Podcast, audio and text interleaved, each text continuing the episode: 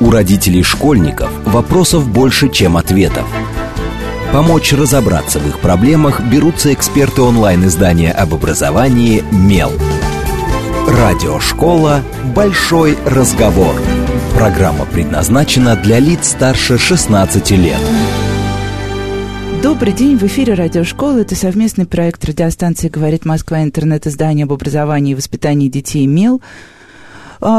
У микрофона сегодня я, Надя Попудогла, главный редактор МЕЛа. В гостях у меня Тамара Гордеева, доктор психологических наук, ведущий научный сотрудник Международной лаборатории позитивной психологии личности и мотивации Высшей школы экономики.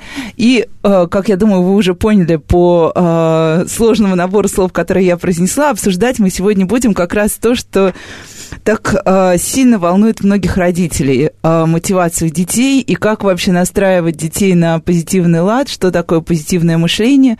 В общем, отличная тема перед каникулами, чтобы мы все немножко расслабились, а новый учебный год пока еще подождет. Добрый день.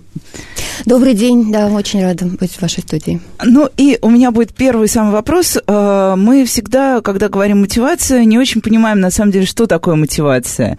Ну, то есть, когда родители приходят на родительское собрание, ему говорят, мотивируйте ребенка там на хорошую успеваемость, на, я не знаю, коммуникацию в коллективе, вы должны, э, вы сможете. Но родители, на самом деле, очень смутно представляют себе, что такое мотивация, и чаще это превращается в какой-то такой набор э, указаний для родителей, выполнить который невозможно. Так что мы вообще понимаем под мотивацией школьников? Что это такое? Как это работает? С чем это связано? А, мотивация, на самом деле, совсем не сложная вещь. По сути, она означает желание э, учиться. Э, желание или отсутствие онного. Но, с другой стороны, мотивация, конечно, очень комплексная вещь. Она состоит из э, таких вещей, как что побуждает, э, каковы цели, которые ставит перед собой ребенок, имплицитно или эксплицитно, ну, то есть явным или неявным образом, от его настойчивости, от его ожиданий в отношении своей учебы, верит он в себя или не верит. Все это входит в мотивацию, влияет на мотивацию, в общем, образует некоторую такую систему мотивации. А, но вообще самое главное, мне кажется, что важно понимать родителям, что мотивация бывает хорошая и плохая а, с психологической точки зрения. То есть, когда мы говорим, что ребенок а, не мотивирован, мы имеем в виду обычно отсутствие хорошей мотивации.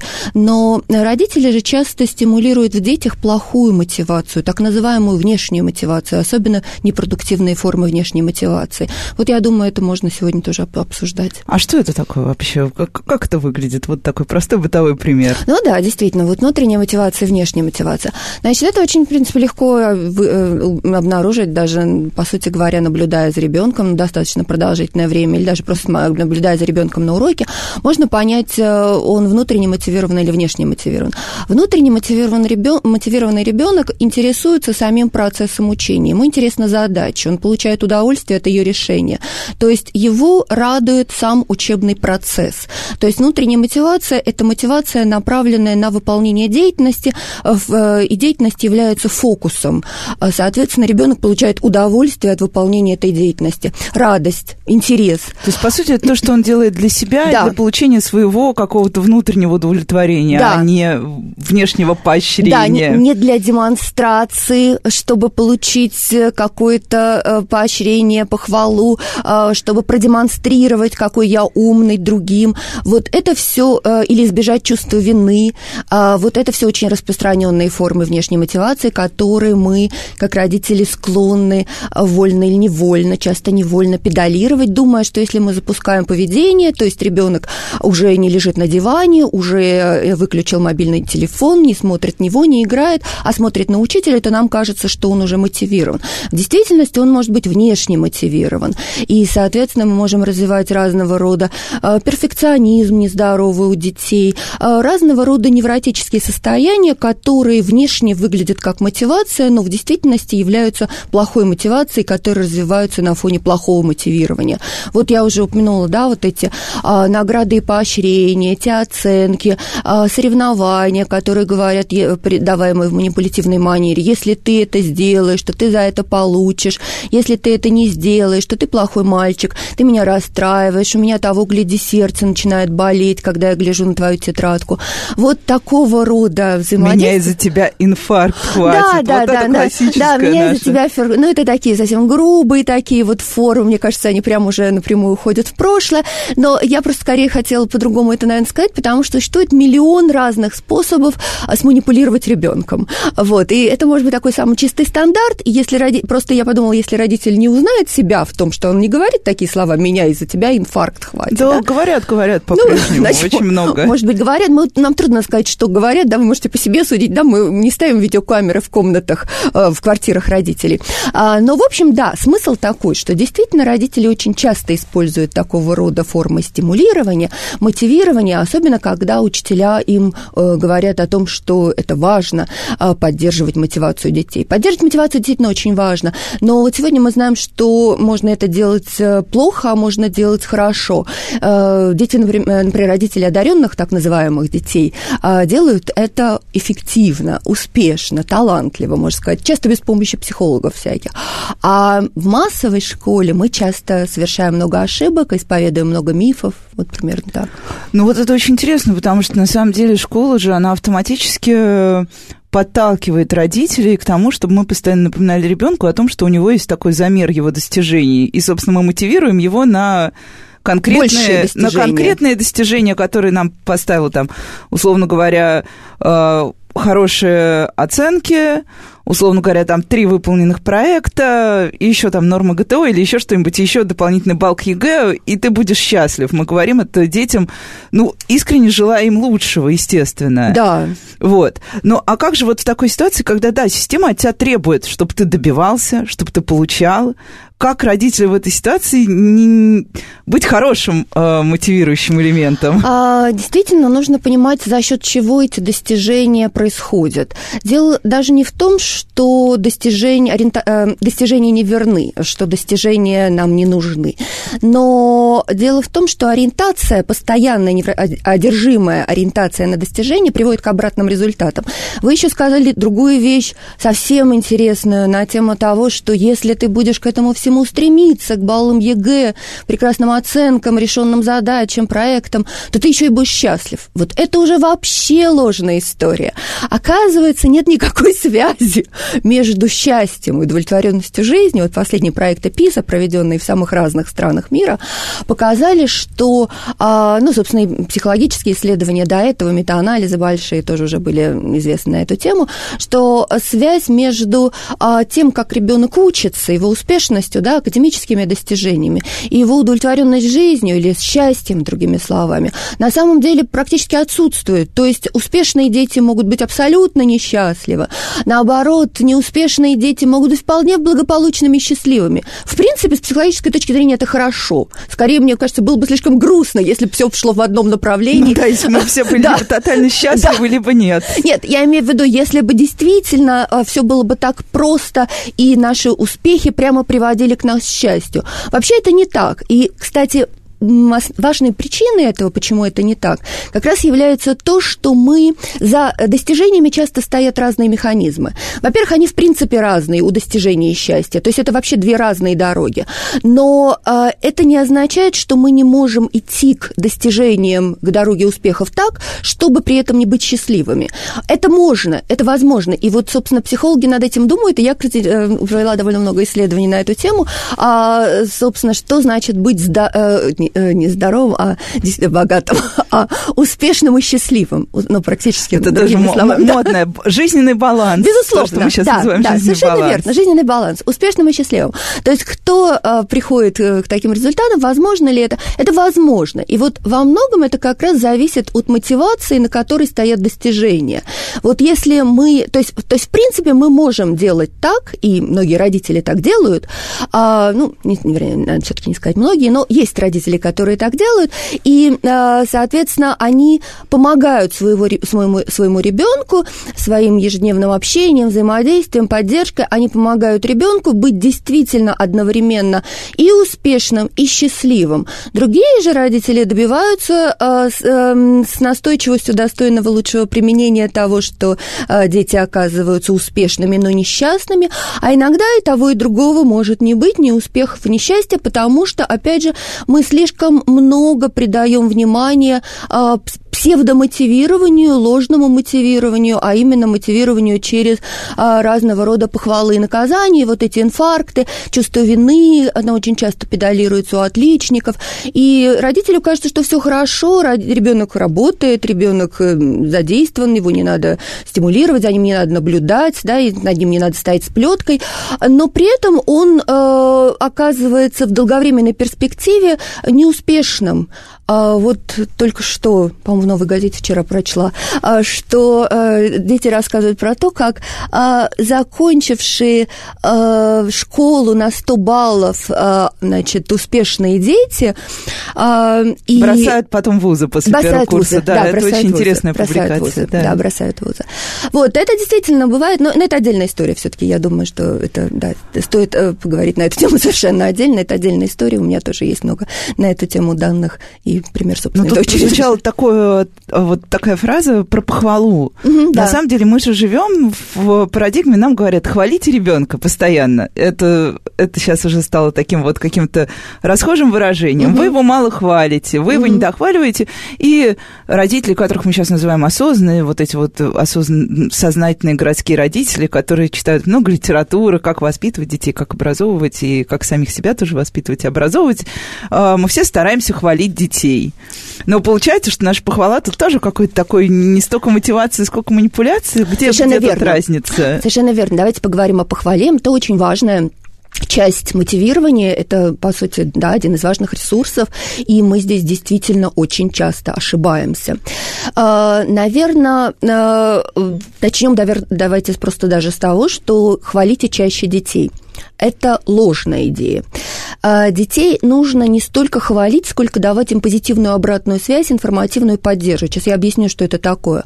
То есть а, похвала как таковая, не зря дети часто а, на нее негативно реагируют и воспринимают ее негативно, потому что чувствуют, что она носит, да, как раз этот манипулирующий характер. Это раз, да, то есть дети чувствуют, что родители действительно хотят их побудить к большей активности. Как ты хорошо убрался. Да. Убери еще, убери нет, давай, нет, мы сейчас с вами разберем конкретные фразы. Как ты хорошо убрался, это на самом деле совсем себе отличная фраза. Вот, смотрите, а, вот, например, простите, я вас перебью, но у меня совсем недавний такой школьный пример. Да. А, начальная школа. Да. Все дети вырезают ежиков. Да. Вернее, им задли на дом вырезать ежиков ежиков. Э, значит, половина класса приносит очень красивых ежиков. Явно там, ну, родители, по крайней мере, принимали активное участие в ежиках. Так. А несколько детей приносят ежиков таких неуклюжих, прям вот. Э, и учитель говорит, у вас отличные ежики. Тем, у кого ежики, да, хорошо вырезаны. Тем, у кого ежики вырезаны так себе, он говорит, да, вот этот ежик мог бы быть лучше. Он, конечно, хороший, но ему не хватает вот того, того и того.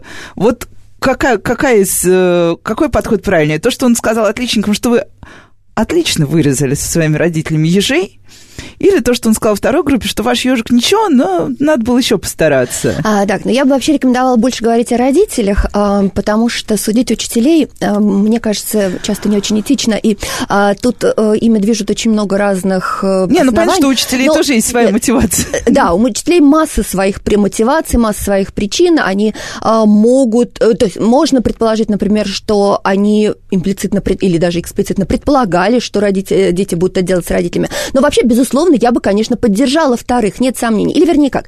Нет, я бы применила разные критерии по отношению к первой и второй группе. Тем более вы говорите, если это так ярко видно, да, что первая группа ежей э, делала, ну, качество, качество различается, да, и действительно, я думаю, что это действительно взрослому человеку невооруженным глазом видно, и, собственно говоря, действительно, этот фактор вклада или не вклада родителей э, может быть э, довольно очевидным. Другое дело, что я бы не стала однозначно судить тех родителей, которые принимали участие участие в этой деятельности. Я бы как минимум посмотрела, как это выполнялось. Деятельность была сделана вместо ребенка или вместе с ребенком. Если вместе с ребенком, абсолютно, да, то есть, по сути, достижение родителей, то это, конечно, абсолютно ложный процесс, и хвалить тут, в принципе, не за что. А, но если речь идет о совместной продуктивной деятельности, да, взаимодействии, обсуждении, может быть, сочинении какой-то сказки, истории по поводу этого ежика, придумывания, то есть ежик поднялся на качественный уровень, потому что это было реальное взаимодействие. Ежик перерос ежика. Да, ежик, может быть, стал действительно там супер ежиком в художественном плане. Это прекрасно. А, потому что, возможно, что тот ребенок, родители которого негативно среагировал, сказал, иди со своим ежиком и делай его сам, и вообще я тебе э, ничего не дам для этого ежика, а, может быть, тоже не прав, потому что, а, конечно, если задали на дом такой проект под названием ежик, да, может быть, для первых детей первого класса, то, может быть, и стоит э, применить, э, сделать это как совместную деятельность. Это полезно, это имеет смысл, потому что такого рода творческая активность сейчас сближает родителей, дает им общее основание. Это все очень хорошо, ну, гораздо лучше, чем, например, решать задачку по математике, опять же, вместо ребенка. То есть просто ежик, мне как бы мне какие-то ассоциации возникают, что это вполне возможно реализуется вместе с ребенком. Но, безусловно, критерии должны быть применены разные, потому что самое главное в похвале – это поддержка э, прогресса ребенка по отношению к нему самому. То есть это означает, что, по сути говоря, учитель должен не только от, суметь отличить и отслеживать в своей обратной связи то, э, как это делалось, как выполнялся проект, да, как решалась задача вместе с родителем или вместо или самостоятельно, но и отследить, главное, вклад ребенка, то есть как он по сравнению с собой вчерашним сегодня показал себя. И, э, ну, может быть, ежик, да, тоже может быть примером, э, собственно говоря, но обычно это лучше применять по отношению к любым задачам, да, которые ребенок получает на дом. И вот сегодняшние, например, 10 ошибок по сравнению со вчерашними 12, это прогресс, это действительно очень важно акцентировать. Очень важно это достижение, э, эту динамику ребенку зафиксировать, и тогда он будет хотеть двигаться дальше. А если мы его будем сравнивать с другим, которым мне уже не говоря уже там э, о том, что, может быть, родитель все проверил, да, дома, э, и его вклада там может быть минимум, но которого громко хвалят, конечно, это будет демотивирующий фактор, безусловно. То есть, поэтому, кстати говоря, вот часто мы говорим, похвала не должна быть публичной, она должна быть индивидуальной, потому что дети, слыша эту публичную похвалу или публичное даже просто оценивание, зачитывание оценок, они с необходимостью начнут себя сравнивать, и так как э, редко у кого развивают дома позитивное, конструктивное, гибкое мышление, дети могут делать совершенно необоснованные выводы, а самые негативные выводы, это, конечно, относительно того, что я хуже, и у меня нет способностей, я хуже Маши, потому что она сумела сделать этого ежика лучше, лучше, или решить эту задачу, оказывается, которую задали на дом. А может быть, ей действительно помогал папа, а я не смог. А может быть, мне действительно родители не хотели включиться, и мама пришла домой поздно. Ну, то есть я, может быть, делал сам, а она делала в совместной деятельности с родителем, но ребенок расстроился и уже решил, что а, он не способен, и его ожидания будут низкими. То есть эта похвала может, соответственно, иметь массу негативных последствий, если ребенка сравнили, это было выпукло, если подчеркнули не его усилия, не его прогресс, а какие-то случайные факторы. И вот ребенок уже находится как раз в э, не продуктивном, неясном состоянии, он не понимает, где он, куда он, и у него нет ориентиров. То есть мы похвалой должны задавать ориентиры, приложение дальнейших усилий движения вперед в логике задачи. Вот я бы как сказала. И тут я вспомнила рассказ Драгунского, который, я думаю, все слушатели помнят. Третье место стилем Баттерфляй, когда папа говорит, а ты какое место занял? Третье, а все остальные тоже третье. А, и папа разворачивает газету. А, но тут, да, тут прозвучала тоже еще одна очень важная история про э, родительское вообще ощущение такое, как, как переживание, как можно мотивировать ребенка, как раз сравнение вот это. И тут даже не столько сравнение, сколько есть э, устойчивое верование, что если ребенка, э, который чуть-чуть ну, вроде бы у него есть способности к математике, но вроде бы не блестящие. И вот мы его сейчас отдадим в математическую школу, где очень сильные дети. И он будет тянуться, равняться, и чужой успех его будет мотивировать тоже. Вот вообще это работает? Чужой успех мотивирует ребенка или или, или это не лучшая тактика для тех, кто хочет вот Когда мы помещаем ребенка в, а, в среду, э, которая его способности превышает, то эффектов может быть очень много, и это зависит от множества разных факторов. Успех как таковой а, может мотивировать, но гораздо больше может мотивировать а, то, что ребенок видит перед своими глазами, как этот успех получен. То есть ребенок видит модели, которые показывают, как они добиваются результата, то есть как они решают задачи. Не успех как таковой, то есть не результат под успехом, мы а понимаем, движение именно. а движение к нему. Вот очень важно деятельность, можно сказать другими словами, да, процесс, лучше сказать, да. То есть э, в этих классах ребенок имеет возможность увидеть множество моделей э, и, может быть, выбрать себе одну из моделей в качестве друга, ну, то есть подружиться с кем-то, да, завязать какие-то теплые дружеские отношения, и в этом совместном э, контакте с этим человеческим, доверительным, теплым, а, возможно научиться тоже действовать как этот ребенок. И вот из того, что из э, фактора вот этих человеческих отношений, которые посредуют, по сути, этот результат во многом в школе, следует и то, что нельзя не исключать и обратных эффектов, когда ребенок не вступит в эти дружеские дружеские отношения, например, вдруг будет отвергнут классом. К сожалению, в наших так называемых школах для одаренных иногда поддерживают и так называемую жесткую конкурентную среду. Да, это вот я, это такая типичная история. Нет, я бы не сказала, детей... что это абсолютно типично. Нет, да, но во это многих бывает. школах это да, часто до сих но пор это, встречается. Да, это бывает. То есть наши хорошие школы делятся действительно на, две, на два типа. На действительно продуктивные и развивающие, и на так называемые развивающие за счет конкуренции. Вот если там акцентируется, педалируется этот фактор, и в классе в отношениях, и учителя его поднимают, то есть это, э, ну, так сказать, действительно таки, такой выступающий, выпуклый фактор, то скорее лучше не трогать ребенка и не травмировать его. И еще важный фактор зависит, насколько э, ребенок отстает, и на, то есть насколько велик разрыв.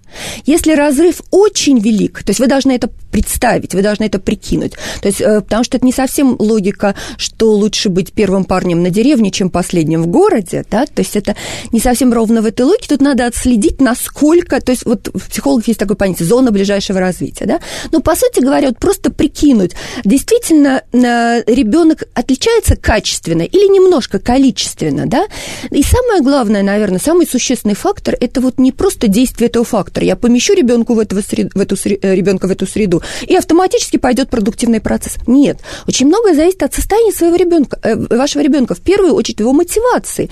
То есть в первую очередь вы узнаете, он хочет идти в эту школу, потому что если он очень хочет, то это означает, что он, скорее всего, готов преодолевать трудности, с которыми он, очевидно, встретится. И, и будет это стремиться. Очень... Да, и он будет стремиться, и он будет наблюдать за этими моделями, он не будет их игнорировать, он действительно захочет с ними подружиться, он захочет воспринимать эту информацию как возможность. Но если вы решили, вы заставили его или просто решили, обсудили, ну, по сути говоря, никак не обсудили, а действительно апеллируете к таким а, абстрактным довольно сомнительным структурам, когда маленькая лягушка в большом пруду. Да, да, да. А, существует, кстати, тысячи исследований метаанализов, да, психолого-педагогических на эту тему, и они очень дают разные смутные результаты. Вот примерно я сейчас пыталась это объяснить, за счет чего они происходят, эти, эти противоречивые результаты имеют место. То есть первым делом а, не эффект работает, как, между прочим, было э, показано тоже психологами, что дело не в количестве класс, не в объеме, не в количестве детей в классе, как мы часто думаем, а дело даже не в типе школы, дело в типе э, класса, особенности класса, то есть атмосфере в классе и отношений с учителем. Вот это является, это ключевые факторы. Мы же часто придаем значение каким-то действительно внешним факторам типа пафосность, статусность, рейтинг и так далее. Ну, то есть, по сути, у нас получается история как раз, например, то, о чем рассказывают специалисты, когда говорят о резилиентных школах. То есть, те школы, которые, у которых вроде бы нет условий, и дети в них приходят самые простые, а из-за того, что у учителей, у детей возникает вот это какое-то общее стремление и движение, они в итоге, вопреки всему, добиваются э, внушающих уважение результатов, тех самых истубальных и так далее, но главное, что это работает все на такой вот внутренней мотивации, на совместном движении. Мы сейчас прервемся на короткие новости э, и продолжим обсуждение мотивации и даже позитивного мышления. Оставайтесь с нами, это Радиошкола. У родителей школьников вопросов больше, чем ответов. Помочь разобраться в их проблемах берутся эксперты онлайн-издания об образовании «Мел». Радиошкола «Большой разговор». Добрый день, в эфире снова радиошкола. Это совместный проект радиостанции «Говорит Москва» интернет-издание об образовании и воспитании детей МЕЛ. У микрофона сегодня я, главный редактор МЕЛа Надя Попутогла, а в гостях у меня Тамара Гордиева, доктор психологических наук, ведущий научный сотрудник Международной лаборатории позитивной психологии личности и мотивации Высшей школы экономики. И обсуждаем мы как раз ту самую мотивацию детей и позитивное мышление. И мы уже в первой половине поговорили о том, какая вообще бывает мотивация, а, как можно хорошо и плохо мотивировать ребенка, и уже даже поговорили немножко и про сильные школы. И тут мне хочется спросить еще про, собственно, окружение. Уже не школьное окружение, например, а дружеское.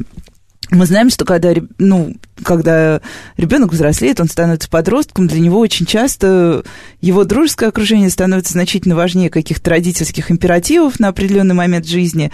Насколько именно друзья у детей влияют на мотивацию? И как вообще меняется у ребенка отношение к какой-то у ребенка меняется внутренняя мотивация или не меняется вместе с взрослением? Мне показалось, что э, очень интересная ваша фраза по поводу того, что друзья становятся важнее родительских императивов. Действительно, если сравнивать э, э, друзей и родителей, родители всегда остаются важными. Но если родители продолжают выполнять функцию лишь императива, то, конечно, они однозначно будут терять свой статус и, и интересы, внимание к ним, и значит, значимость их будет стремительно падать падать. И чем больше у родителей будет императивов, я как раз это хотела бы подчеркнуть, это очень важно, тем больше ребенок будет стремиться вне, э, быть вне дома, вне стен школы. А, он будет стремиться к друзьям, и друзьям не только а, так называемым выполняющие позитивную функцию, но и разного рода непродуктивным функциям, включающие разного рода а, разные непродуктивные антисоциальные активности, ведь дружба тоже бывает разной, да, поэтому я все-таки бы хотела еще раз сказать, что императив императивность родителей крайне вредна, и становится это ясным к э, подростковому возрасту, но в действительности императивность вредна с первых дней жизни, абсолютно. То есть мы очень, мы, кстати говоря, может быть, особенно нация, склонная к э, нотациям, к императивам, к критике, к требованиям, к контролю. У нас родители всегда вовлечены в учебную деятельность, но часто непродуктивно вовлечены. И чем больше это продолжается, просто к подростковому возрасту, я лично считаю, что ничего невероятного с ребенком не происходит, но ребенок становится достаточно уже зрелым и сильным, чтобы сказать родителю нет. Чтобы чуть-чуть да, взорваться отстань, уже, да, да. Отстань, я устал от твоих императивов, я хочу сам. И он действительно уже распускает крылья и летит сам, потому что, конечно, он вырос, у него для этого достаточно сил. По сути, он по интеллектуальному, физическим характеристикам, он часто равен взрослому, но мы ни в коей мере этого не учитываем, он должен сидеть за партой, он должен слушать учителя, он должен быть послушным, выполнять требования. По сути, а, его а, деятельность в школе ничем не отличается от того, что было 7 лет назад, когда он в 6 лет пришел в школу. То есть мы это никак не учитываем. Поэтому что удивляться, что родители становятся менее важным. Э, грустно то, что родители становятся не просто менее важным, а действительно менее значимым, и от него просто хотят уйти и избавиться.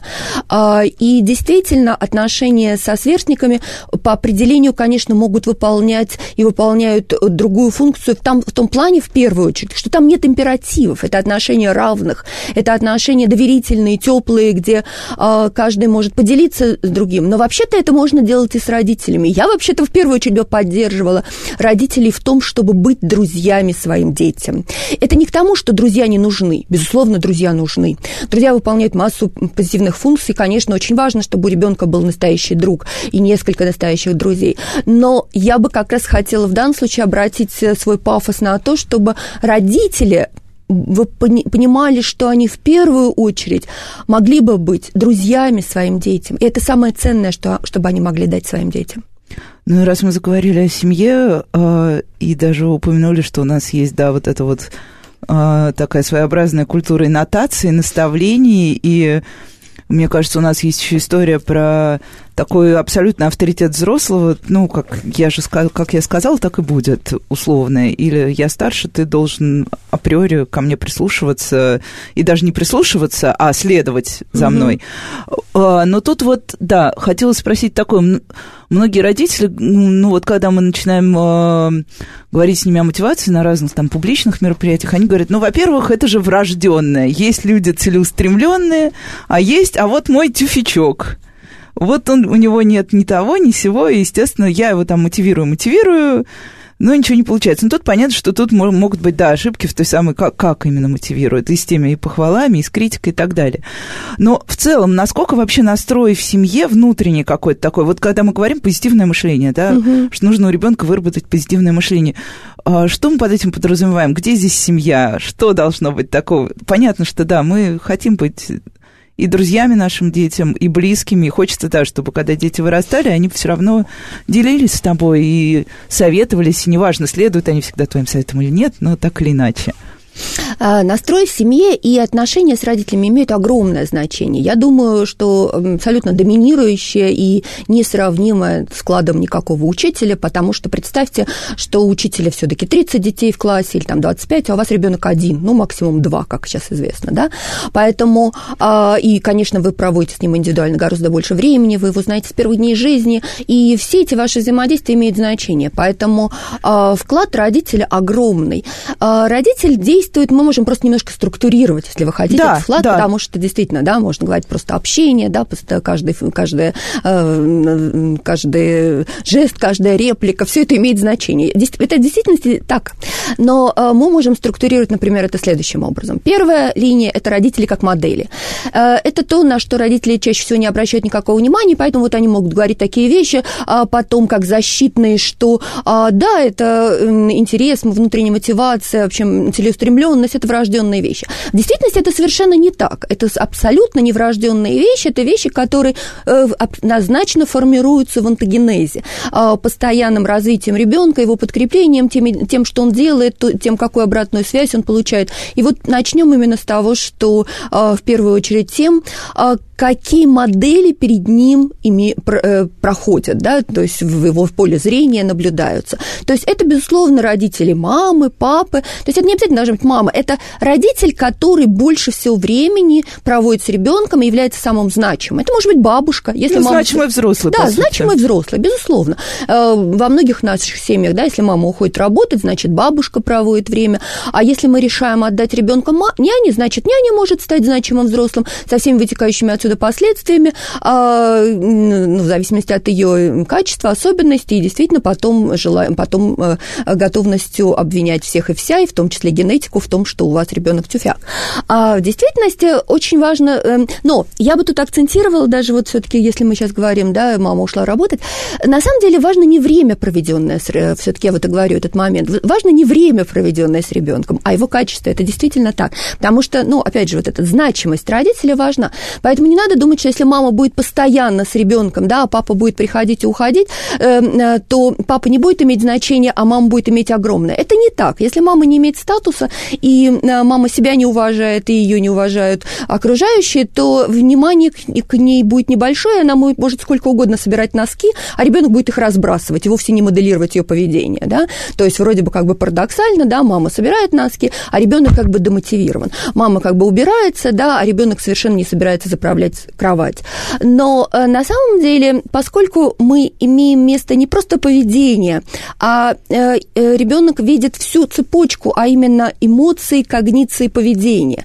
То есть, если мама, он видит, что мама убирается, но при этом испытывает массу негативных эмоций при этом, то есть она, по сути, ненавидит этот процесс. Как меня это достало, говорит да, мама. И... Совершенно верно. Она говорит, как меня это достало, а, как бы я хотела вообще никогда этим не заниматься. И жить другой жизнью. Жить, я же да, могла я бы. уже говорю, это, жить другой жизнью, которую вообще, по сути, видимо, я достойна.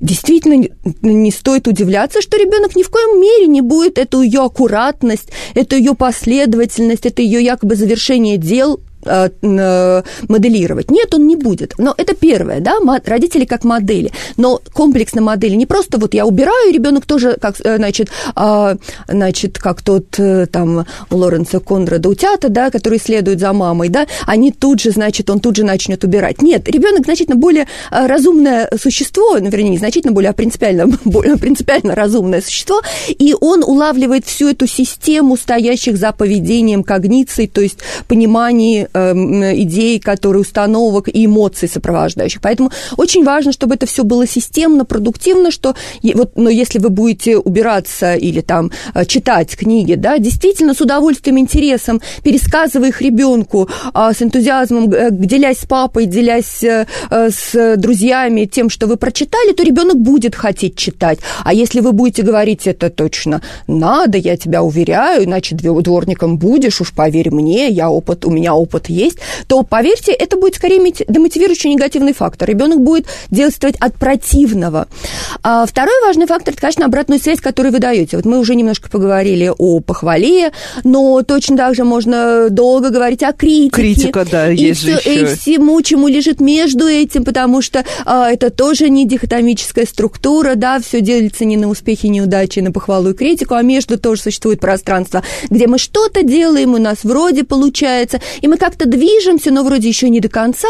И важно, как мы поддерживаем ребенка, чтобы он действительно довел это дело до конца, а, порадуемся этому успеху, узнаем, как он это сделал. Вот это очень важный этот процесс. В определенном смысле похвала и критика – это некоторые результаты, которые, опять же, идут в логике того, что важно, чтобы был результат. Неправда, важно, чтобы был процесс. Они замеряют то, то самое движение, да, опять же. совершенно верно. И вообще школа, 11 лет школы, это в первую очередь процесс. Нас должен интересовать именно процесс. А, и если процесс... И у нас есть масса времени, масса оснований запустить этот процесс верно, но если мы будем постоянно думать о том, как ребенок сдаст ЕГЭ, то, скорее всего, он его сдаст неважно, потому что он будет нервничать, и это отнимет у него массу его интеллектуальных ресурсов, которые у него есть. То есть не столько э, э, интеллект и э, внутренняя мотивация врождены, сколько их можно перебить тревогой, а, демотивацией, негативными ожиданиями. То есть мы можем очень сильно понизить уровень своего интеллекта по сравнению с возможным. И, соответственно, продемонстрировать совсем не то, что мы могли бы продемонстрировать, просто исходя из того, что мы не включаем полностью свой потенциал. А э, не включаем мы его, потому что не получали не ту обратную связь, и потому что не была организована та деятельность, вот тот процесс, в рамках которого мы действительно учимся, а не демонстрируем другим результаты. Тут меня, я вспомнила, вчера была на очень интересном мероприятии, посвященном профориентации детей как раз, когда надо начинать Забавно. профориентировать с да. четвертого класса, с восьмого или все-таки еще старше. Ну, с учетом того, что мы сейчас считаем, что подростковый возраст очень растянут. Э, вот, и там как раз э, тоже шла речь о мотивации, ну, при выборе ребенком какого-то, какого-то, ну, как сейчас принято говорить, вектора, вектора угу. деятельности. И э, специалисты по профориентации спрашивали, ну а что вы хотите, цель ваша какая? И половина разделилась сделать гражданина, который, там, создать гражданина, который будет востребован в конкретной точке своей страны и давать своей стране конкретные результаты. И вторые люди сидели, они тише в уголке сидели и говорили, ну вот, наверное, счастье. И было очень забавно смотреть, как это вот между собой бьется, потому что профориентация это же тоже и про мотивацию ребенка. конечно. Профориентация стоит на, на мотивации, безусловно, но мы ее как раз часто пытаемся, опять же, подать поведенчески через какой-то набор умений, которые якобы якобы у ребенка есть и который его с необходимостью должен привести к успеху а, или каких-то компетенций. А в действительности вторая неудивительно, что они разбились, и как раз первая позиция это как раз явно люди, которые заинтересованы э, результатом, совершенно не интересуясь процессом и думая, что, этот резу... что если нас интересует результат, то надо начать думать о результате раньше. В действительности это, опять же, абсолютно ложная тактика. Существует очень много школ, практик э, в мире, в которых не, так не педалируются ни профориентация, ни тестирование детей, и дети демонстрируют замечательные результаты. Например, в той же Финляндии, да, э, детей не подвергают бесконечным проверкам, тестам. Замерам. Замерам, да. А спокойно дают им возможность сидеть в кружочках и обсуждать, то есть организуют процесс.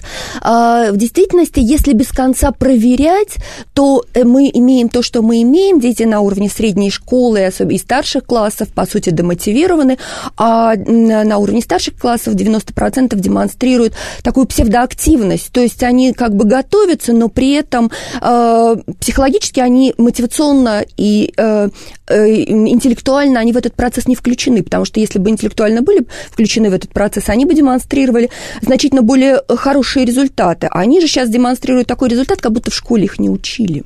То есть потому что мы их действительно все время ориентируем на какие-то э, вот эти э, выборы, якобы профессии. В действительности ребенок 11 лет имеет возможность скорее просто пробовать, развиваться, решать задачи, двигаться в этом поле, и если он таким образом будет двигаться, то он будет сформирован как личность, зрелая личность, которая сделает свой выбор сама, без всяких профориентаций. Потому что она научится слушать себя, она научится понимать э, э, свои интересы, мы же не прислушиваемся к интересам ребенка, и это самая большая беда, или понимаем их формально. Интерес и любовь к учению, по сути, это главный результат, на который мы должны ориентироваться в процессе обучения. Не балл ЕГЭ. Кстати говоря, пока, результаты показывают, что если интерес есть, то и результаты имеют место. А если интереса нет, то результат временный, э, угасающий. Это те самые дети, которые, да, приходят потом в ВУЗ и говорят, ой, а что это на меня не смотрит? А, а что это не ценят, что я победитель Сероса? И э, дети, которые теряются и э, оказываются неуспешными в ВУЗе, потому что у них не привиты эти мотивационные продуктивные структуры. Они все учились на постоянном контроле на родителей. На достижении, на постоянно на, фиксируемом да, достижении. На постоянно фиксируемом и демонстрируемом достижении и контроле родителей. Постоянный внешний вовлеченность вовлеченности родителей. Вовлеченность же должна быть на самом деле абсолютно внутренняя по процессу. Родителю просто должно быть интересно, что происходит с ребенком. То есть классический вопрос э, входящего в квартиру ребенка, что ты сегодня получил, абсолютно ложный. Не говоря о том, что он сопровождается часто вторым критическим вопросом. А что получила Маша? А, говорит родитель. Хорошо, а Коля? А, говорит родитель. После этого он переда- перес- перес- переходит к серии других непродуктивных вопросов, типа ел, типа приготовил э, уроки. В действительности общения не было. И в действительности вопрос, который было бы хорошо задать ребенку, звучит совсем иначе. И, э, и не надо читать смс которые приходят по поводу успеваемости. Стоит их вообще игнорировать, потому что ваш ребенок основной источник информации, и у него надо узнать, что сегодня было интересного в школе. Первый раз вам покажется это странным, и ребенок вам скажет, ничего интересного не было. Но, конечно, это формальный вопрос, что сегодня было интересного. Его, естественно, надо развить и положить на жизнь ребенка, да? Если он сегодня готовился к проекту по ботанике, значит, узнайте, как прошел этот проект, как, что они сегодня поняли. Но тоже не то, что он получил, а как прошел Да, именно. конечно, как прошел, как там действительно этих ежиков лепили, скажем Что так, у тебя да? получилось, что у тебя не да, получилось. что у тебя получилось, что у тебя не получилось. Здорово, расскажи, как ты это делал, что ты собираешься дальше делать. Это интересно, расскажи. Если вам интересна история, поговорите об истории. Если вам интересна физика, говорите про физику. Если вам не интересна физика, оставьте ее в покое. Если вы не любите читать, не надо приставать к ребенку, чтобы он без конца читал. Ой, мне кажется, сейчас на последней фразе родители точно вздрогнули, потому что сейчас все, мне кажется, сидят со списком летнего чтения и думают, как бы мне так мотивировать моего ребенка, чтобы он все-таки прочитал эти 30 э, книг э, из списка, э, который педагоги выдали. Но на самом деле я должна еще спросить два вопроса. Я обещала их спросить нашим читателям. У нас на миле есть такая рубрика «Вопрос-ответ», и мы собираем тучи вопросов. Хорошо. И у нас сейчас было, ну, во-первых, был массив однотипных вопросов, связанных как раз с 11 классом и с поступлением. И все они примерно одинаковые. У меня отличный ребенок, и мы отлично учились, мы всегда мы учимся, мы отлично учились 11 лет, и мы уже выбрали вуз, и вдруг он говорит, я уже ничего не хочу. Как, как мне понять, что с ним происходит, и почему он вдруг всю дорогу хотел, А сейчас перехотел, и уже вроде бы и вуз ему этот не нужен, и он там говорит, что я вообще возьму год э, и потом поступлю, поскольку балл ТИГа у нас угу. теперь можно использовать не один раз, не один год на поступление. Вот что здесь происходит у ребенка? Это тоже следствие какой-то вот истории про достижение или принятие за него решения, да, недостаток внутренней мотивации. Про достижение. Нет, это история не про внутреннюю мотивацию как таковую, но действительно про процесс, который был, наверное, очень стрессовым. То есть, как минимум, мы можем предположить, что ребенок выгорел, он устал. То есть, вот э, тот тип реакций, тот тип высказывания, о которых вы говорите, конечно, однозначно свидетельствует о том, что ребенок в стрессе. Это неудивительно. Как известно, в Китае там дети даже э, кончают с собой. Да? Мы, мы, если будем педалировать дальше этот процесс, мы можем тоже добиться подобных эффектов. А, то есть очень вредно так много шума, так много эмоций устраивать вокруг ЕГЭ. Ребенок, конечно, хороший, у всех ребенок хороший, это мы все знаем. У нас у всех отличные дети, нет сомнений. Вопрос в другом другом. Вопрос, как чувствует себя этот ребенок. И если ребенок, вот вы сказали, вот вы упомянули такую идею а, о том, что, а, может быть, мне взять год, вот я бы рекомендовала родителям в этом э, случае а, не бить в колокола и не, опять же, не биться в истерике и не думать, что жизнь кончена, и вы всю жизнь неправильно воспитывали своего ребенка, если... Вдруг... И неправильно мотивировали. Да, и ему, если ему в голову пришла такая идея. В действительности поддержите его в этом, скажите, да, может быть, это и ход. Не думайте, честно говоря, что он на самом деле так совершит. Вероятность того, что он правда. Но то, что вы его послушаете, послушали и э, дали ему такую э, поддерживающую реакцию, не крича, что нет, это невозможно, обязательно надо сейчас выбрать вуз. Зачем же мы 11 лет шли этой дорогой, и вдруг сейчас ты с нее соскальзываешь?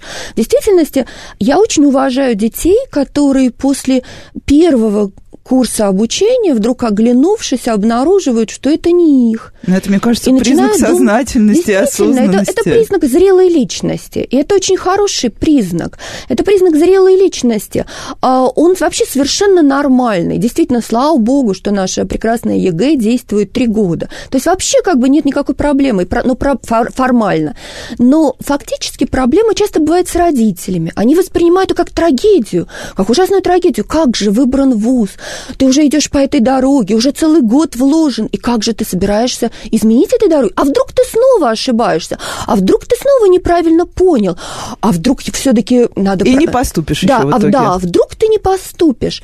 А, конечно, тем самым мы только раз, разгораем тревогу и со, э, сомнения и э, страх этого ребенка, вместо того, чтобы его успокоить. Вообще говоря, ребенка надо первым, в первую очередь поддерживать и успокаивать. Вокруг и так происходит так много всего стрессового, да, ну, в любом случае, да, ЕГЭ у нас происходит в любом случае на таком эмоционально взвинченном фоне, что, мне кажется, безусловно, функция родителей заключается в том, чтобы поддерживать своего ребенка, в общем-то, я бы сказала, в любом его э, результате, в любом его выборе, но э, потому что эта поддержка будет вести к тому, что ребенок захочет с вами обсудить все за и против, и в том числе, почему ему сейчас не хочется ничего выбирать, почему ему вроде не хочется то, что хотелось. Вообще это нормально, ведь эмоции, они приходящие.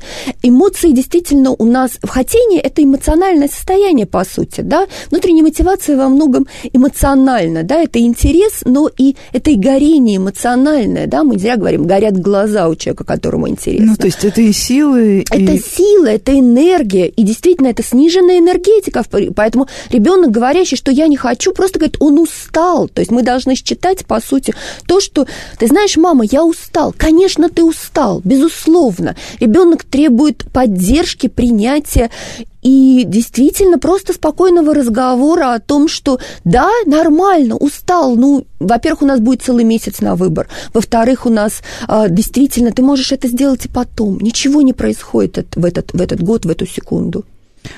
Но ты даже кажется... можешь пересдать свой балл и стать лучше. Ну вот, кстати, так вообще... что сплошные плюсы. Одни плюсы, да. Да, сплошные плюсы. Мне кажется, это отличный финал. У нас, к сожалению, уже закончился час, хотя можно было бы, мне кажется, проговорить еще несколько часов на тему мотивации. А, спасибо, дорогие слушатели. С вами была Радиошкола. До встречи на следующей неделе.